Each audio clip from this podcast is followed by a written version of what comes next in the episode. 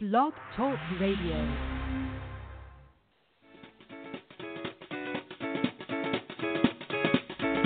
Welcome to Speaking with Influence, where you'll hear professional speakers discussing their signature talks and how they educate, motivate, and inspire their audiences around the world. Speaking with Influence is brought to you by the Speakers Guild USA, where we have the perfect speaker for your next event. Visit us at speakersguildusa.com.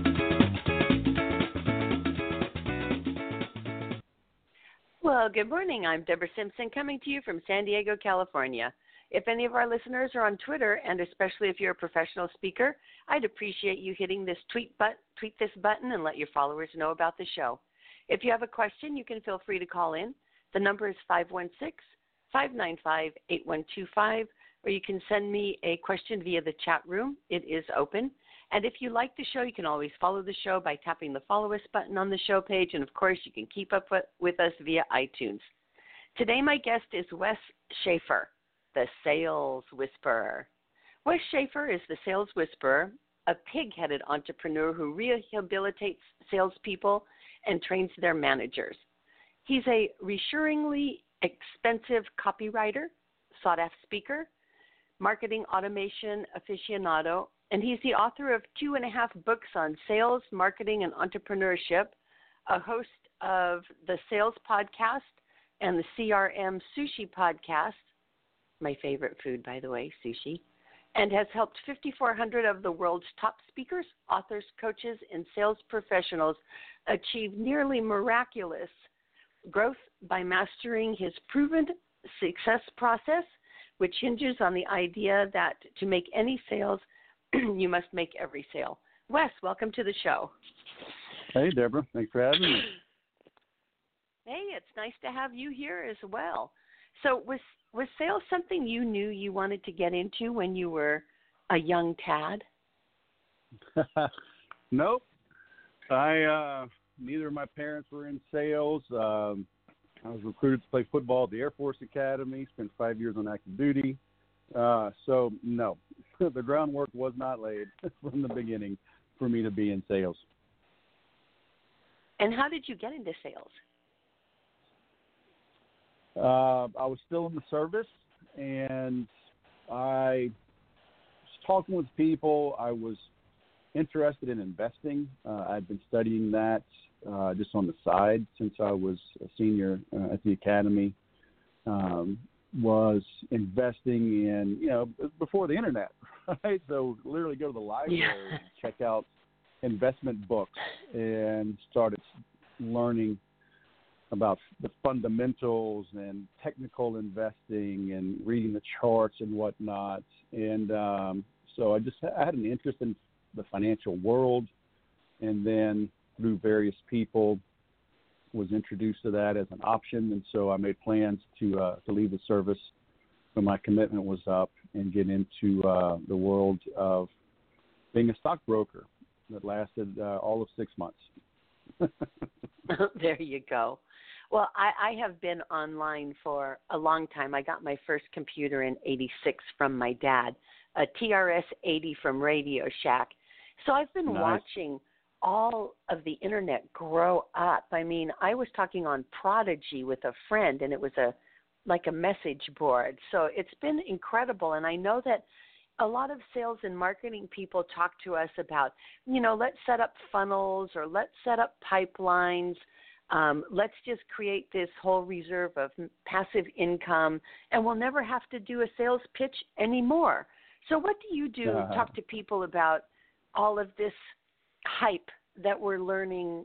You know that says you can make a lot of money on sales. Just put up a sales page and and send out the link, and the cash will come rolling in. Right. It's um reminds me of the gold rush. You know, it's uh Mm-hmm. one person strikes gold and then they go set up a shop and they sell uh shovels and and pans and all say you, you can make it rich too i mean you got to look at at when they start. And you know there's a thing i learned too in in the investing world. It's called survivor bias. You know they talk about like the typical investment you know in the exchange you know, yield 11.2 percent blah blah blah. Well, that's typical of those that survived, those that didn't go bankrupt, they didn't go out of business.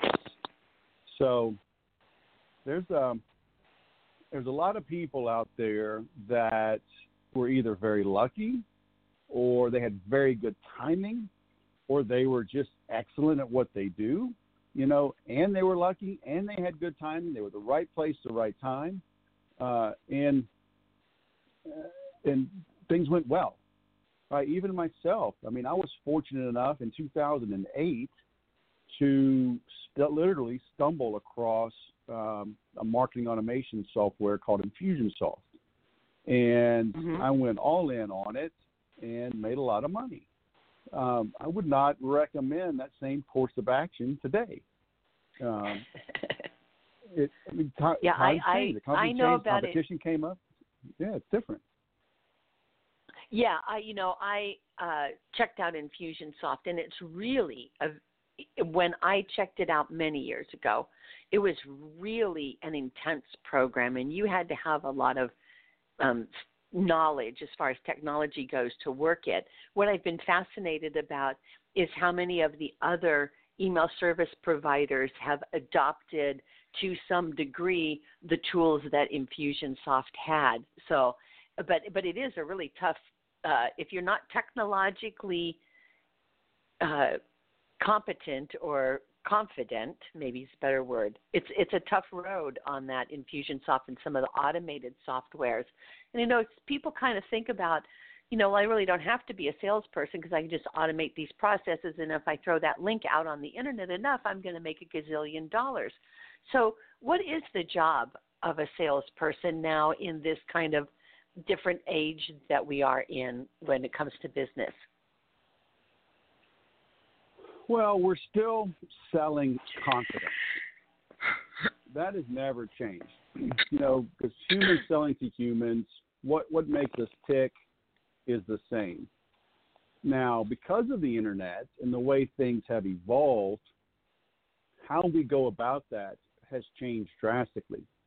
Uh, 20 years ago, um, even 30 years ago for sure, but as little as 20 years ago, the salesperson was the keeper of the knowledge. Okay, companies, websites weren't that, that widely deployed yet. And even though they were, those that did have them, they were more of a static, like a, a brochure website. There was really no opt in. Uh, maybe they had some specs online, but it was usually enough just to kind of tease you, and you had to call in to get the information. And then the salesperson was was the broker of information still. Now everything's available. A motivated a motivated prospect can be better educated about at least a specific model of yours that they want.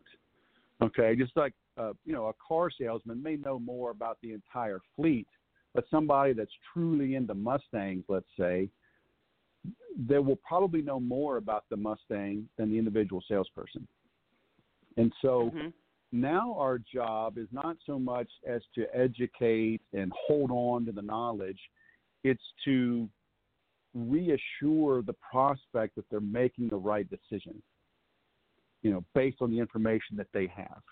And so, of course, we, we have to make sure they don't have incorrect information, uh, and it can be a touchy situation if if they are wrong, right? And we have to kind of turn things around, kind of shed light on it without hurting their ego or offending them. Uh, but that's our that's our our job now more uh, more so than than in the past is you know listening, um, really determining what does the prospect need, making sure they're on the right path, and then reassuring them uh, that now's the time to get started. You know, it's in their best interest to begin now. When you talk about the listening part, which I think is really important, through my years in the small business community, you know, you run into people a lot of times who are pretty um, confident about their product and pushing it forward and know this is the best thing for you. What are some of those um, ways that we can recognize and train ourselves to not try to sell, to ask more questions than to give more benefits and features of your business or product? Well, the main thing is to understand the you know you're doing your sales job right when you ask a question that the prospect can't answer. Mm. Okay, we we reach out for help when we get stuck. Okay, if you have a, a sore elbow or you got a rash on your arm, you know, you don't run to the doctor. You go to Google. You go to Facebook. Hey, everybody, my elbow hurts. Any ideas? you know, like, uh, yeah, you're crazy. I mean, like, can you give us some more info? Right. So it's like, hey, I've been playing tennis. Mm. I've been playing golf, and it's been slowly getting worse. It's on the inside of the outside, right? Have you also lifting weights? You doing any other thing? And you know, and your friends, your family, you look up tennis elbow. You oh, okay, ice and heat and pressure and stretching and blah blah blah. So, so you're going to try that for a while. And so, let's say you do try that for a while, and a week goes by, two months go by, and not only is it not better, it's worse. And now, now you can't find a viable diagnosis explanation. You're not finding an effective treatment. So now you go see the experts. Okay? When you go see that salesperson, you know what? Our job, again, it's not to educate the prospect. All right? The, when you go see your physician, yeah, they may have one of those skeleton things in their in their office, but I don't see those very much anymore either. They may bust the book out Yeah. and show all the overlays like we had in school, right? The the the skeletal system, the the nervous system, the the muscles, you know, and all those little cool overlays. But they don't even show that hardly anymore. They're gonna they're gonna see what's going on. They're gonna poke and prod and stretch and move and and ask a bunch of questions. And through that process, they're going to make a diagnosis. And Mhm. it's literally the bedside manner. If you if you appreciate and feel confident in how they treated you, and that their examination was thorough and professional, then you'll trust the diagnosis and the prescription. So our job as salespeople, you know, if if you come to me and well, I want to grow my sales. Well, most sales training people would jump up and down, you know, and go, "Okay, great, great, I can help you. I, I'm the sales whisperer. I, I, absolutely, let's get going." Mhm. Mhm. Right. When they call me and say, you know, I want to grow my sales, you know, can you help me? I'll ask them, why do you want to grow your sales? You know, and they're like, mm-hmm. well, doesn't everybody want to grow their sales? No, not everybody does. Some are winding their business down. Maybe they're going into retirement. Maybe, maybe some. Maybe it's just a, Right. become a side project. They built the business. They're just kind of maintaining to get the cash flow, and they've got hobbies or or uh, philanthropy, you know, type ventures. So no, not everybody does want to grow their sales. But even if everybody does, they want to grow for different reasons. Why do you want to grow your sales? Okay, I I need to know. We've got to get to the emotional driver. And if there's not a burning issue going on, they're not a great prospect for me. And that's true for all of us. I want them to tell Right. me Right. you know, hey, I've got uh, my daughter's getting married next year. I got to pay for this elaborate wedding, or like my case, I got seven kids. I got a lot of expenses. You know, they all want to eat. They want to go to college. They want to play sports. Yeah. I got to fund all this. You know, okay, well that's a good motivator. You know, or others are like, hey, I got fired by my last company, and I'm going to show them, right? Come hell or high water, Mhm. Right. bury them. Five years from now, I want to make enough money to buy the business and burn it to the ground. Oh wow, uh, okay, Mhm. I can work with that too. So stop assuming. Okay, ask questions, and when you ask a question they can't answer, they assume that you know what the heck you're talking about, because you were mm-hmm. smarter than them to even think of a question that they couldn't answer. And because you asked that question, they also assume you have a solution to that issue that you brought up. Okay, so it, that's our Yep. job is to ask great questions. And I, I know I'm on the right track when the prospect says, "Oh, wow, oh, uh, I've never been asked that. Oh, um, yeah, that's a good question. Uh, Mhm. you know, wow, I, I, I got to think about that for a minute. You know, I've never really looked at it that way. That's what I'm being brought Mhm. in for. Is that fresh set of eyes? Right. You know? Right. So you know. I yeah, I have been in technology. Uh, well, I told you my I got my first computer in 1986, and I became a desktop publisher, and I love desktop publishing, and that led me to a job with McGraw Hill, and I worked there for eight years, uh, building websites for them and uh, turning their school textbooks into online learning tools there's so much technology now when you think about it. Just think about our, our CRMs that we use to manage our clients and prospects, the technology. I'm answering technology questions, especially for boomer women, like there's no tomorrow. And then I see a lot of disruption coming with artificial intelligence. Can you talk about how salespeople and how we as small business owners um, can can work with these tools and do they help us with our sales and or as as salespeople to have these tools? And are there any thoughts that we have as the business community about these tools that need to be debunked? Like you know if we have these tools then everything's going to be really easy right? And everybody's going to be breaking down my door to get to my services. Yeah. Yeah, the old the easy button, right? The the silver bullet. Um, that's the problem. As soon as something is proven to really start working, it's pretty much going to stop working. You know, because everybody's going to start doing it. Uh, and now Mhm. you're no longer unique. You're just one of of many. And um, hmm so tools like that can help. Uh, but uh, look at marketing automation, email marketing. You know, how many people Right. are thrilled to get an email today? Right? It's it's the last thing I want to look at in the morning. I don't check it all weekend long, and I mean, it's just Can I But, give you a secret? you know, sure. I I created a separate Gmail account.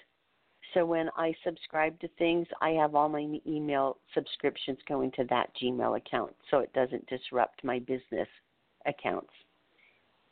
Oh yeah, So there's yeah. uh, you know got, there's um, there's workarounds. So email marketing isn't as successful as it was in the very beginning. Right, and and nothing is right. Everything follows an S curve Mhm. of development and maturation. Um, Mm-hmm. so, artificial intelligence is is cool. It's powerful. It's insightful if it's used properly. But just like you're talking about, you know, desktop publishing. Uh, you know, 25 years ago, publishers were going to go the way of the dodo bird, right? Because everybody was just going to print their manuscripts and their documents right at their at their desk. You know, like I don't Mhm, think that happens. right. No. Um, everything is harder to use than you think. The competition is always one step ahead. The big guys are, are putting more money into it. Uh, but I'm a big fan right now of doing what does not scale because everyone is doing things that do scale.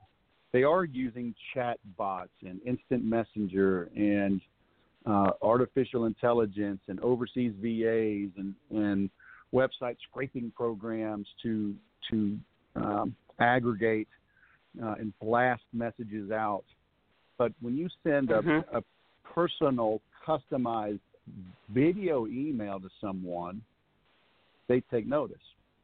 When you send a handwritten card, uh, I- reached you by sending a personal, unique, customized message on LinkedIn. Right. Uh, so Mhm. I, I use technology to find you, right? I put a filter. I was looking for specific type of people. that I could work with, that I might click with. And so once the technology narrowed down the field of a million potentials, then I did personal outreach to maybe 10. Uh, Mm-hmm. and it, it made an impact, right? Yep. And so, with all these changes, do salespeople need more hugs? you bet they do. Uh, they always do. We all need more hugs, right? But those people, especially, you know, Well, if I you, were to- you hear these. Go ahead. If I were to be perfectly honest, my husband is in sales. I met him at the bank. He was in Coca Cola at that time, and I was the teller. And uh we've been married for 41 years, so I really love salespeople. nice. See, you're you're hugging salespeople. Yeah, I am. I am hugging salespeople and more, and he's wonderful. Let's just take a moment out here, and for the listeners who'd like to get in touch with you and learn more about your services, how can they reach out to you? Uh, the simplest thing is just go to the website, thesaleswhisperer.com, and uh, everything's there. My phone number, all my social media links, and and those uh, do go to me. Right? It's not uh, not a software program. I don't have an assistant doing that type of communication. So if you get a retweet from me or a hello on LinkedIn or whatever, it's it's coming from me. Great. That's great. Um, so, as entrepreneurs, why do we continue to major in what you call the minors? Yeah, because it's kind of our comfort zone, and it kind of goes back to why salespeople need hugs, right? We, the imposter syndrome kicks in. We're working on things, and we're not successful. We're making outbound calls. We're being told no. We're losing deals here and there. Uh, it's a struggle maybe to hit our quota. You know, we're an entrepreneur trying to uh, venture out into something new. Maybe we quit our corporate job. The safety net's gone, uh, and now, oh my gosh, here I am out on my own and um, Mhm. we get nervous. We get just like in school, you know, you you had a big test coming up and you didn't want to study for it for whatever reason. You were nervous about it. You were anxious, and you know, in business, there's you have to do a lot of things, and maybe you don't have to do them personally, but there are a lot of things that have to get done that are not sexy or glamorous or attractive. And when you're just starting out, you're doing all of them. And so, just like studying for that test, you start looking around, like, oh, look, there's there's dust on my windowsill. You know, it's been a while since I've cleaned my windowsill. Let me just give it a good scrubbing, and then then I'll study. You know, and then you're cleaning the windowsill. Like, oh, look, this screen, the screen hasn't been cleaned. I'm gonna take the screen off. I'm gonna clean the screen. You know, next thing you know, like you're cleaning Yeah. the, their air conditioner vent. You know, you're like, go do the work. Yeah. Um, so I can appreciate that. some of it is it's it's not exciting. I think it's a little scary. I think as well, people are afraid of success as much as they're afraid of failure. Uh, we we work within Yeah. our comfort zones, and I've seen Mhm. salespeople quite often. They'll they'll land a big um, a big deal. They'll get a huge commission check, and then you'll see them coast you see it in sports all the time. A, a team a team plays out of their minds and they as they're an underdog and they beat a much better team. And then the next week they lose to a worse team, you know, a team that's worse than them. Because they almost like don't feel worthy. They're like that that wasn't us. We can't play at that high level all the time. That was just more of a fluke. We just really got up to that big game. And so they let themselves fall back down because it's it's a lot Mhm. of pressure to be number one or at the top or an up and comer, right? Whereas it's much easier to it's not as fun or fruitful or profitable, but it, it's easier to kind of be in the shadows, be that little wallflower. Nobody's really taking notes. They they don't notice your successes or your failures, so you just kind of meander along. Uh, so you need to embrace your calling. You know, understand um, what your role is, what you've been put on this earth to do, and then go get after it. Um, I, I was curious about you know, when we're in the sales process as small business owners, you know, home based business owners, you know, small entrepreneurs that don't have a big um, budget for sales, et cetera.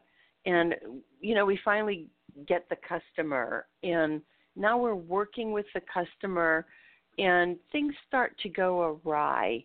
You know, how do you advise people to, you know, like I have a client who wanted me to do some work, and I, you know, they don't always realize the full scope of what's involved in the work. So when the customer comes back and, well, you know, I'm the customer, I'm always right. What does the Mm-hmm. salesperson do with something like that? Well, the the best thing is just to not get in that situation in the first place, um, because once people are arguing, it's it's hard. Somebody's going to have to suck it up. Mhm. You're going to have to you're going to get scope creep, right? You're going to have to do Yeah. more than you offered to do, or the customer's going to have to pay more to get what they thought they already paid for, uh, and it's just not good. Uh, and that's why you've got to be slower in the diagnosis. You know, there's there's mm. a saying that time time kills deals, and and that's true. If I am slow to respond to you, if you call my office and we don't answer, you leave a message and we don't get back to you for two weeks, we're going to lose that deal. But if I answer my call immediately, we talk, we diagnose, we I ask for more information for clarification, we set a time to meet, and and then we set another time, and and and I'm just being thorough. That's fine. You should be thorough. You should not come across as desperate or needy or hungry to get this deal. You know, the old adage is if you're not ready and willing to walk away from the negotiation table, you have no business being there. So I'm going to play Yeah. a little bit hard to get. I'm going to be very curious and inquisitive uh, to peel everything back uh, because in that process, you know, just like doing a home inspection, you know, most salespeople they just they just drive and look at the outside, and go, "Yep, I'll take it." Uh, do you, you want to inspect? it? Oh, it's five hundred dollars for inspection. I'm not paying five hundred dollars. That house is fine. I know what I'm doing. And even if there is little issues Mhm, in that, yeah. I can fix it. You know, and then you, you get in, and the foundation is cracked, and it's got termites, and the roof is leaking, and it's got mold, and you know, it got a there's a there was an oil spill in the backyard, and you know, my gosh, you know, all because you Right. didn't want to spend five hundred dollars or take an extra two days to get an inspection. So you're Mhm. going to pay one way or the other. I'd rather pay up front with a little time and due diligence because you make Yeah. your money going in. You know, that's what professionals learn. You know, they make their money going in. So make sure it's a good deal to begin with. And then when when you've got a client that you're working with and things start to go south, how do you fire a client? Yeah, well, understand that you are not a whipping boy or whipping girl, right, for your customers. Um, if you have done everything right, okay, sometimes you screw up, and and you know what, you you have brought the abuse on yourself. Uh, so in that case, just own up to it and make things right. Uh, but if they're just greedy, if they're pushy, if they're just unhappy people, uh, you know, you don't have to take the abuse. Uh, and you know, I I have clauses in my own agreements with people, you know, where we talk about how to break up. Uh, and so you need to be clear with that from the beginning, uh, and just you know, just understand. In the world of business, nobody has the right to abuse or assault you, right? They they can't be rude, they can't be cursing you out or whatever. That's no. The customer is not always right. Okay? And Right. if if you've truly delivered, even over delivered on what they bought and they're not happy, you need to know I mean, it's okay to wash your hands and move on. Yeah, yeah, I've definitely moved on from some clients who had unrealistic expectations of what could be achieved. Yeah. Yep. So let me ask you this: We have uh, some time. Pardon? Yeah, you know, just take your time and peeling it all back and setting the proper expectations, and you'll be fine. You know, that really is what it boils down to: is that upfront conversation you have and setting the expectations that are realistic and realistic. And I think that's sometimes where we as small business owners fall short. Is you know we're we're so happy to get the sale and we're so excited about getting the sale and oh yeah we can oh yeah we can do that and we can do that and we can do that if we just stepped back for a moment and uh and brought in some of that enthusiasm we have for the potential sale and being more realistic with the clients. And you know i have to be realistic at times too. You know i can help you with this task but i can't guarantee you that you know this task is going to bring you in. Like social media marketing i do um, some of that for clients. And i have a great page that i market and everybody loves it um, but there's no guarantee that you can get people out to the events even though they love the page so i think it's Right. um, uh, lost my train of thought there but that's okay so let me ask you this we have some time left what should i have asked you that I didn't ask you? Um, you know, I've got a, a saying that people often want to challenge me on, but I tell them to make any sale, you must make every sale. And what people think they hear is that, oh, are you saying you make every single sale? Everybody you talk to, they just give you money, right? And it's so it's interesting because they are they're projecting when they say that. There, it also shows the need to be clear in commu- in your communication. Right? It doesn't matter what we say. All that matters is what the prospect hears. So we need to make sure that we're being heard and understood. And so when I say to make any sale, you must make every sale. You know, the example I give is, you know, my wife and I met 25 years ago at a country bar here in Southern California and less than a year later we were married.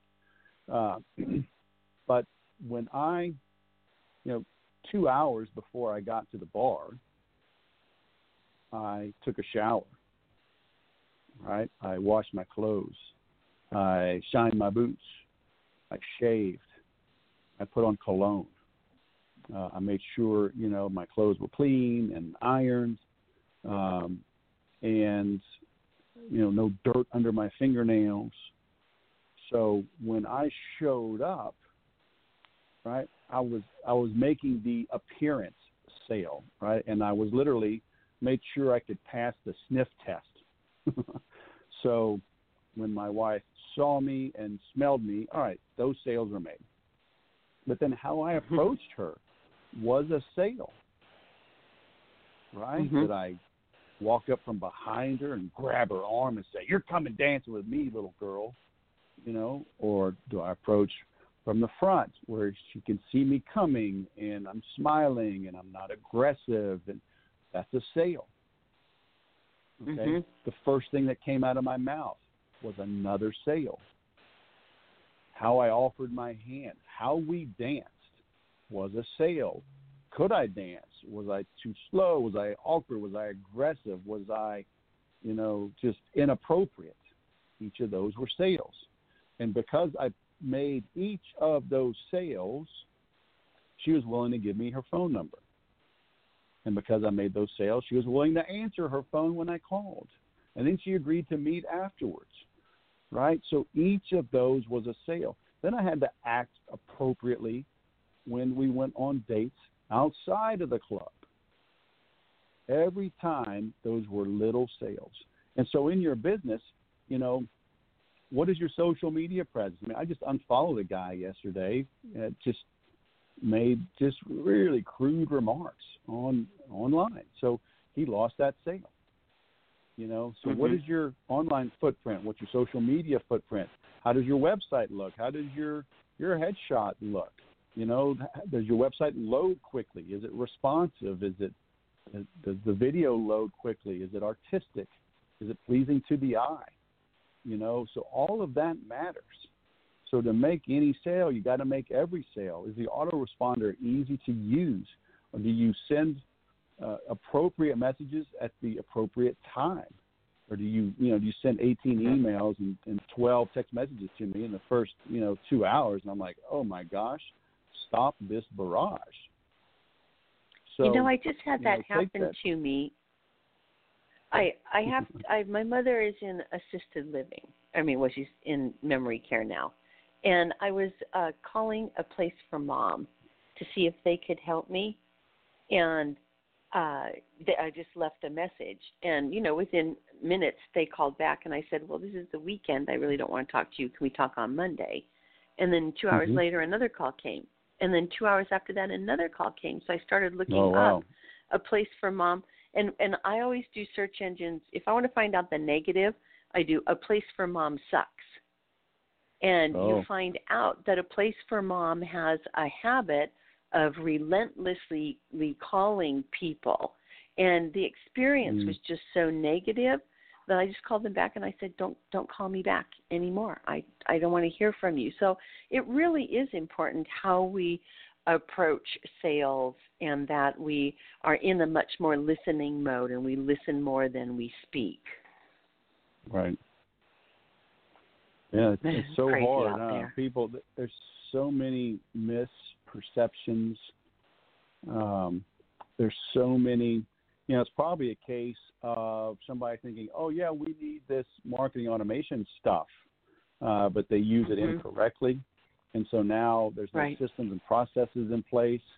Uh, you know, first thing I do when I'm talking with people about getting any of these platforms is we go to the whiteboard we go, uh, I'll pull out like butcher block paper and lay it on a desk, a table, and we'll start writing it out.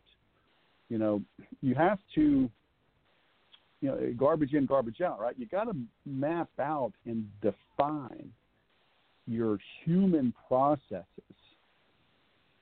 Then you know which technology you need, which systems, what needs to be integrated, how to integrate, and how to use them you know. But mm-hmm. most people are just sitting around or like, oh, well, I I really like Oprah, or I, I heard Mark Cuban uses this software, so yeah, I want the software that Oprah and Mark Cuban uses. Uh, hello, right? you know, mm-hmm. it's like I don't use the same golf clubs that Tiger Woods uses. Right? He's a professional. he he trains, you know, six days a week. Uh, he has, you know, twelve different trainers, you know, stretching coaches and and psychology, you know, sports coaches and putting coaches and driving coaches and sand bunker coaches and you know, on and on and on. Okay, his clubs are far too advanced for me. I need the the forgiving, you know, amateur clubs, uh, and so you can't be looking at, making making a decision like that. It's like going grocery shopping when you're hungry, but everybody does it. Yes. And then, like you're talking about in the yeah. beginning, they call it Confusionsoft, right? It's like it's not Infusionsoft's fault that they created powerful right. software that that required a lot of work to set up because it's it's automating your entire business.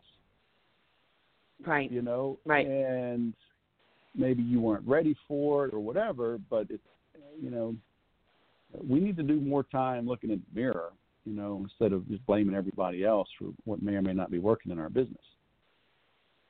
Yes. Well, Wes, it's been really great. We're running up against the close of the show. I just want to thank you for being a guest on the show. It's been a lot of fun to talk about sales and and especially the more human side of sales and how we can make that process more successful for us. So, I really appreciate you being on the show today. Hey, thanks for having me. It's been great. My pleasure. And that is the show for this week. If you're a speaker and you'd like to share your passionate message with my listeners here at Speaking with Influence, you can go ahead and contact me at 760 685 1960, or you can send me an email, Debra, D E B R A, at speakersguildusa.com. And until next week, I hope you have a safe and a very prosperous week and happy Thanksgiving. Speaking with Influence is brought to you by Speakers Guild USA, where we have the perfect speaker for your next event. Visit us at speakersguildusa.com.